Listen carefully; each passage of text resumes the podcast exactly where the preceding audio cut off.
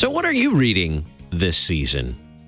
Well, with the Christmas season or right around the corner, with the Advent and Christmas uh, very near, what are you reading? What do you read for fun? What do you read that that shapes your worldview?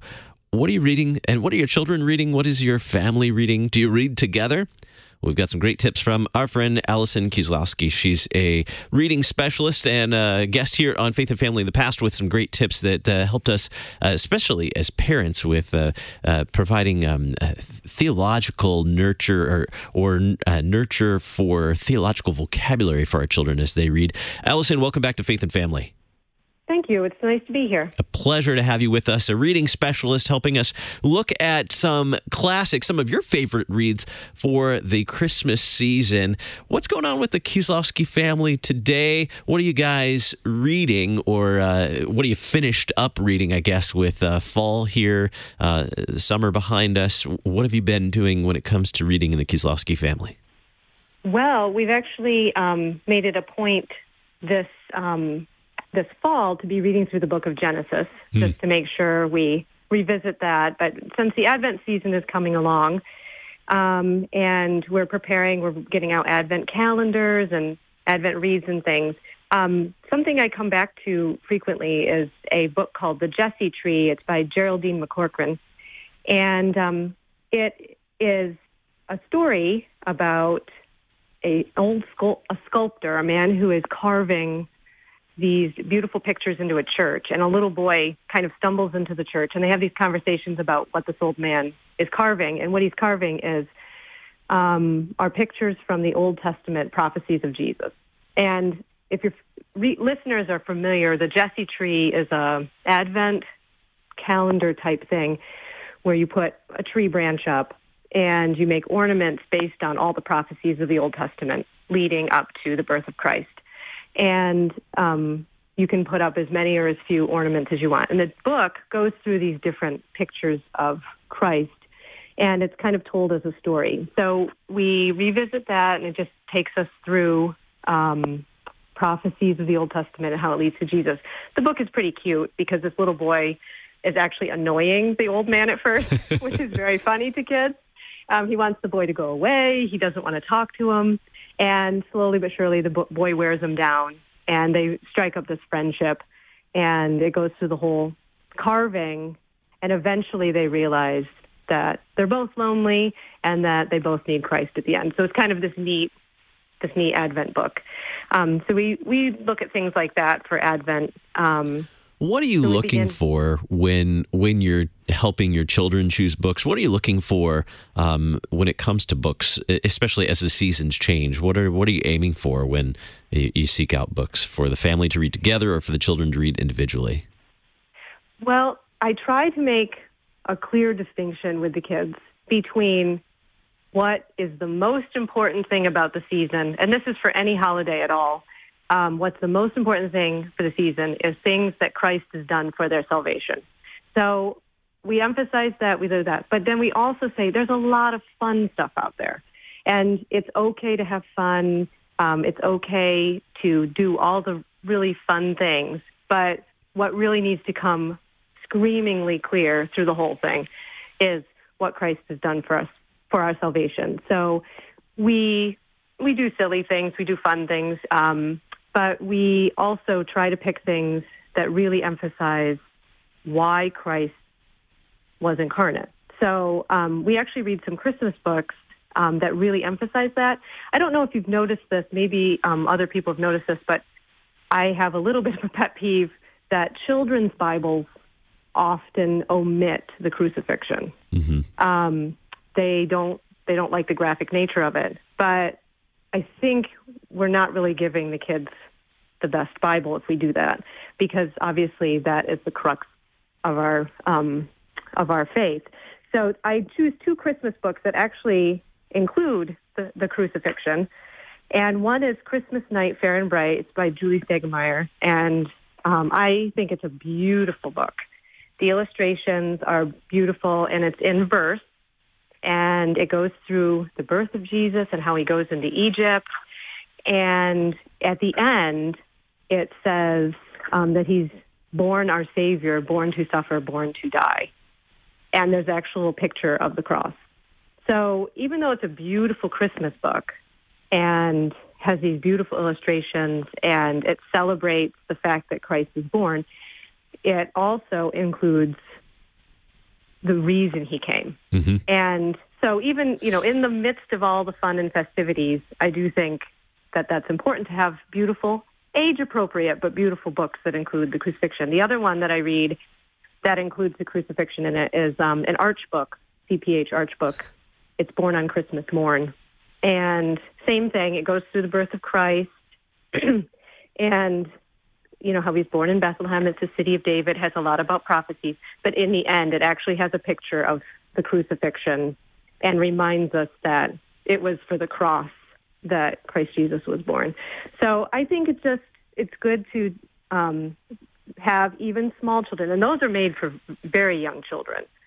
Those two books I just mentioned. Sure. I think it's good for them to stop and remember that in all the lights and in all the candles that we light and everything that we do, the reason we're celebrating is because our salvation has come.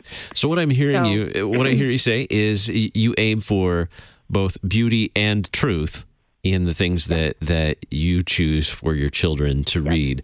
Uh, particularly when it comes to Christmas, you're looking at not just the incarnation, but the reason for the incarnation, the the incarnation of Christ uh, in uh, God and man is that. Uh, that he would be crucified for our sins. If you leave that out, you only get part of the story, and part of the story isn't, well, is only part of the story. Yeah. Well, and I, like I said, with all the holidays, we try to make very clear these are the essential truths of the faith. These are the things mentioned in the creed. These are the things that are laid out for our salvation. Everything else is just icing on the cake. It's just, it's fun. We get to spend time with family. We get to open presents. We get candy. Those are all wonderful things. And we encourage the kids to have fun. We want them to enjoy enjoy it, but at the same time, we're really trying to emphasize. And these books, um, I think children can appreciate also beautiful illustrations and beautiful pictures. So um, one book that we use, it's actually not specifically a Christmas book, but it's called um, The Glorious Impossible by Madeleine L'Engle. Now she's known for A Wrinkle in Time um, and some other stories. She's a fabulous storyteller. And she wrote a book called The Glorious Impossible. And it's the impossibility of Christ's life. Um, just that this doesn't make any sense, basically. And she actually says throughout it is, I don't, you know, how do we understand that he is God and man? How do we, how do we do this? And she emphasizes that this is God loving us in sending him. And it goes all the way through, again, goes through the crucifixion, it goes through the Last Supper, um, and the crucifixion, and um, the betrayal of Judas. And it really emphasizes the fact that we don't necessarily understand the mystery of Christ's divinity and his humanity, but it's there and it's God showing his love to us in all of these things. And the pictures in this book are taken from a chapel in Padua. They're frescoes. And so they're just absolutely stunning pictures um, with gold leaf and just so they're they're actually taking pictures of walls of this chapel in Padua, and it's just absolutely beautiful. And children, even small children, just are just drawn in by these beautiful, beautiful old, old, old paintings. Um, so the words are beautiful and the pictures are beautiful, and it gives the kids something to really digest about what Christ has done for us. So I, I really highly recommend it. It's a really, really beautiful book. She's a great storyteller too. so again, Um, truth and beauty. Yes. Yeah. Well, and and then emphasizing that other tradition, other traditions that we have. So we have family traditions, and every family does gifts differently, and every family does meals differently, and that's all just absolutely fabulous. We should embrace these. We should have these traditions. As long as shining through all of it, it's these are the beautiful things of Christ that come shining through.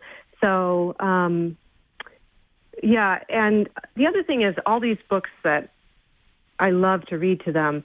They're also we've we've talked about this previously, but the sentence structure is um, a high sentence structure. So these aren't dumbing down the language for kids, even though they are for kids. So adults could enjoy the glorious impossible. There's absolutely nothing about it that a, an adult wouldn't love. Um, and so it's timeless. It's the language is beautiful. Um, L'Engle is a tremendous writer, and so again, we're we're giving kids this very rich language, this story of the faith. Everything about it is wonderful. So I do add in. I don't do all um, what we would call Christian things. We certainly do read and watch, for example, the Nutcracker Ballet. Um, we the girls love the ballet. My daughters, um, they love the music from it. They dance for, dance to it, but they understand that this isn't um, the Christmas story. Um, but but they love it. They think it's fantastic. This this magical world where things get big and people are small and um, they go to this fairyland and you know it's all this fantasy and all of this stuff. We we we certainly add that in, and it's, I consider that one of just the fun things about when we get to Christmas, the mm-hmm. 12 days of Christmas, adding in something like the Nutcracker Ballet or um, what are the we, even, what are the benefits of of reading fantasy like that? And then uh, uh, and we can talk about the the the additional things the um, the you know furthering the story by going to see the ballet, but just just reading fantasy like the Nutcracker or some others. Uh, I, what are the benefits of reading fantasy, especially for maybe elementary school age children? Well, I think fantasy um, helps children digest things that maybe in real life would be undigestible.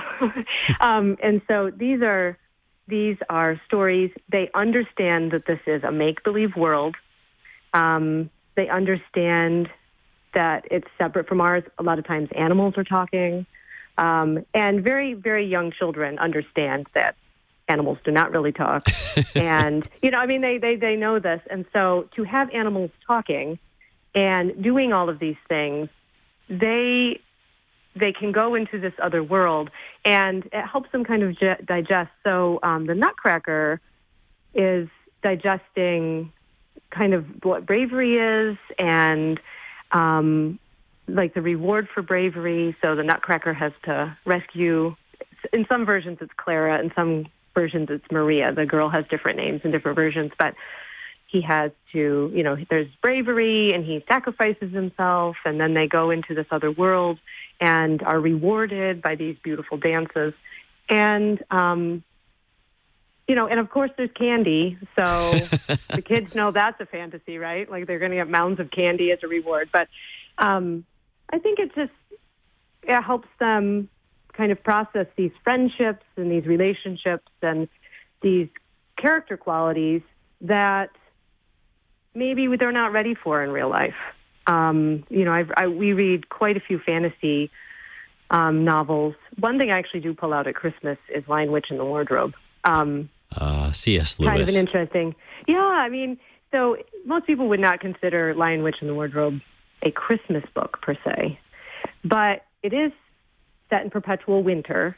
Mm-hmm. And I find it really fascinating that at the end, Father Christmas comes along, which is, you know, the really the middle of winter. That's not the end of winter. And almost immediately there's a thaw. And so C.S. Lewis is not trying to um, put it in a good chronological order. He's really saying that Christmas, this time of celebrating the incarnation and the gift that we've received, thaws the winter of our soul. And so he puts Father Christmas right before the thaw. And when the animals see Father Christmas come through, they realize the thaw is coming. So they, they're not trying, this doesn't really make sense when it comes to where Christmas is in the winter, but it makes sense in saying you know, look, the the thaw is coming. There's going to be, you know, this this victory at the end, and the White Witch will not be the ruler of this of this land anymore. So I think, you know, that, and obviously, Lion Witch in the Wardrobe, particularly, um, you have, you know, this sacrificial sacrificial figure who comes and rescues and sacrifices himself to to save everybody else.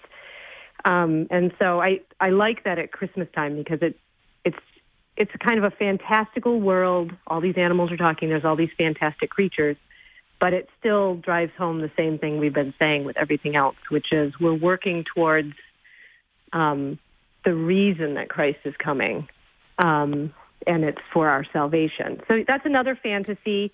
Um, and I think if you looked in a lot of the fantasy books, though it's not technically considered a Christmas story, there is a lot that mm-hmm. there's a correlation. Um, we could spend hours talking about C.S. Lewis. oh my goodness, we could, and so many other fantasy um, series. We've we've actually we're in the middle of about we're in the middle of two different fantasy series, um, and both of them it's it's you know sacrificing oneself for the benefit of another, and there's a lot of that in a lot of these fantasy books that we read, and you know maybe the full force of it in real life of sacrifice and death and all these things, it's maybe too much for kids to handle, but boy, they can get into it when a squirrel is, you know, is, is sacrificing himself for his friends. They're like, oh, this is great. So it it pushes them towards the noble um, aspect of what's going on without being too fearsome. Now, some some fantasy is fearsome, but um, certainly not Lion, Witch, and the Wardrobe. I read that to the children when they were very young. Um, and the Nutcracker can be a little scary, um, sure. um, depending on what version what version you mm-hmm. watch. Um, some versions my children are not interested in watching it ever again, but we've seen it live. Um, you know, and then you have the aspect of there's the whole musical score that's beautiful, and you have dance with costumes and all of that. So we we do add that into our Christmas when when we get to the 12 days of Christmas. We do add that in and really try to give the children a full view of all these beautiful things while still emphasizing this is what's most important. So we do make it a point to read through the beginning of the Gospel of Luke. Um, and we don't actually start with Luke 2, which most people just start with Luke 2, mm-hmm. um, where it's just, you know, the tax and uh, Mary and Joseph have to go um, for the census. But Luke 1 has the Magnificat, Mary's response to hearing that she's going to have the, the son, and we sing that in Vespers, and um, and then later on, it's the song of Zechariah. Um, Zechariah, as he responds to the announcement of the coming of John the Baptist, and and that's sung. That's a, one of the options for matins, and of of singing his words and so we we try to start with Luke one um, to give the kids a context of these things that they've sung in these services. This is where they're coming from, and it's these people basically saying, "I have no idea what's going on. I'm just going to believe God and believe that He's good and that He knows what He's doing, and I am at His service because." Um, you know, like the Inglorious Impossible, that picture book I was telling you about, emphasizes is we we, looking back on it, can't wrap our heads around all of it. Can you imagine being the people right then hearing these, hearing Gabriel and um, what what he's announcing? You know, you just fall on your knees and repeat the words of Mary and Zechariah. So we do start with Luke one, and then we read through Luke two. We t- we tend to do the King James version. Um, because that's what people have heard in Charlie Brown. that's, that's the one most people know from the Charlie Brown classic. When uh, what is it, Linus? I like Linus how your standard is set by Charlie Brown. I know. Well, this is fantastic. You have to have the fun stuff too, and we need Linus. Although those metal Christmas trees in Charlie Brown are the oddest thing. I don't know where. Anyway, it's so odd. But when they're trying to emphasize the commercialism, that it comes down to a metal Christmas tree, it's just so funny. Did we ever have metal Christmas trees in our house. But anyway, I remember them I in the '80s. I do. Did did we have them in the '80s? I, I remember, remember, them in the '80s. Yes, uh, particularly okay. the like the shiny ones, the shiny metal ones. Real would, shiny. Yeah, that's what they have in the cartoon. Yeah, we have really high standards around here. So Charlie Brown Christmas, but it is you know it is I think just in culture that's something that people are familiar with. And if they're going to watch something at Christmas time, sometimes they watch that, and there's Linus. He stands up and he quotes Luke two, and um, so we do try we try to do that so that the the girls realize where where some of the stuff is coming from. But yeah, I guess that's that's part of the fun.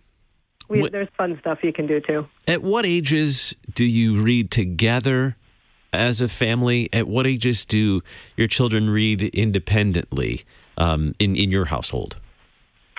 I have um, a fifth grader, a third grader, a first grader, and a preschooler currently right now. And we absolutely do both. My first, third, and fifth graders can read independently. They have a whole stack of books they're reading by themselves. But we always have a series we're reading aloud. And um, I think I think research um, fairly well um, supports the idea that reading aloud should be done at all ages. I think that children and adults who listen to books, so it doesn't have to be a, a parent reading aloud. We just listen to an audiobook together. Um, but if they're hearing great language, they'll be better writers.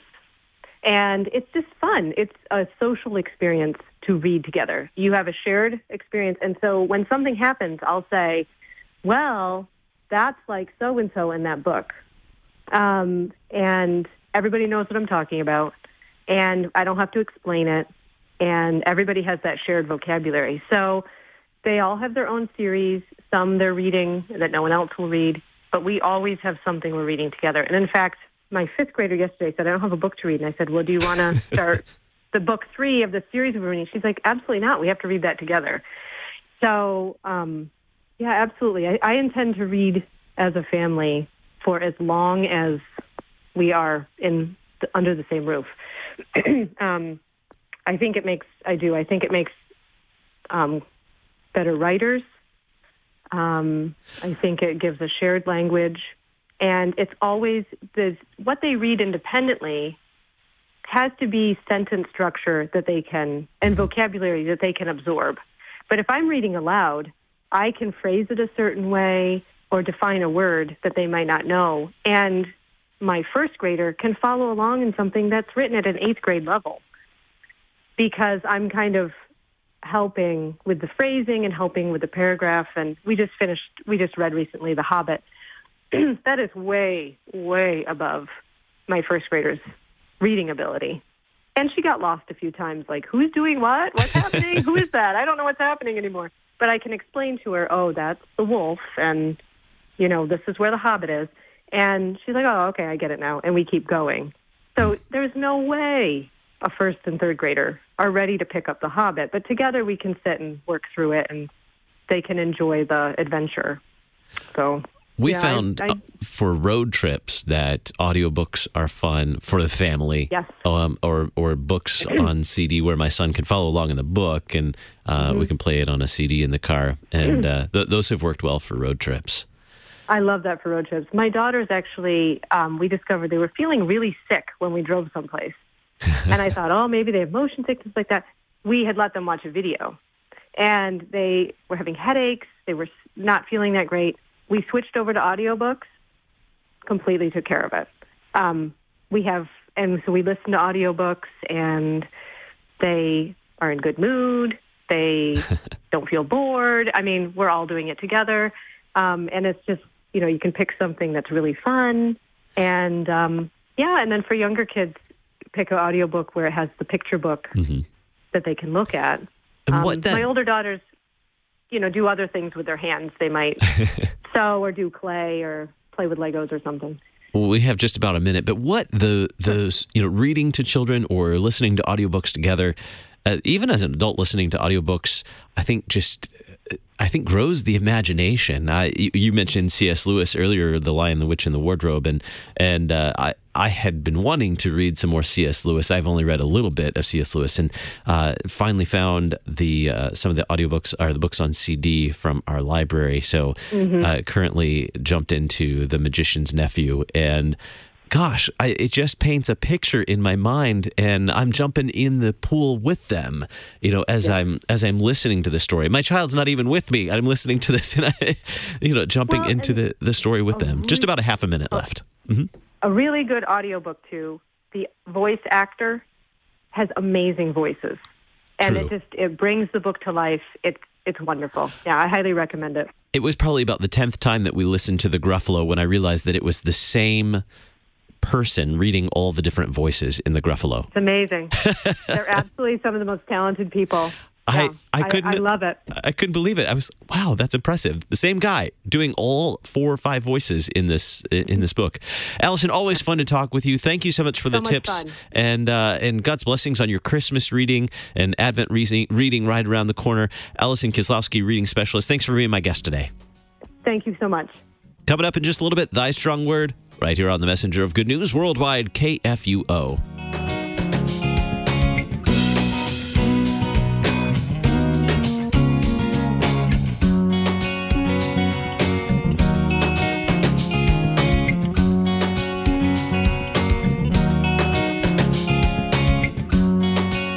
You've been listening to Faith and Family, produced by Worldwide KFUO, the official broadcast ministry of the Lutheran Church Missouri Synod.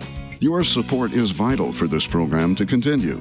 To learn about giving opportunities, call Mary at 314 996 1518, or you can make a gift safe, secure, and easily online at kfuo.org. Thank you for listening and supporting Faith and Family on Worldwide KFUO. Faith and Family is a production of KFUO Radio, Christ for you, anytime, anywhere, since 1924. Text the letters KFUO to 41444 to join the legacy with your tax deductible gift.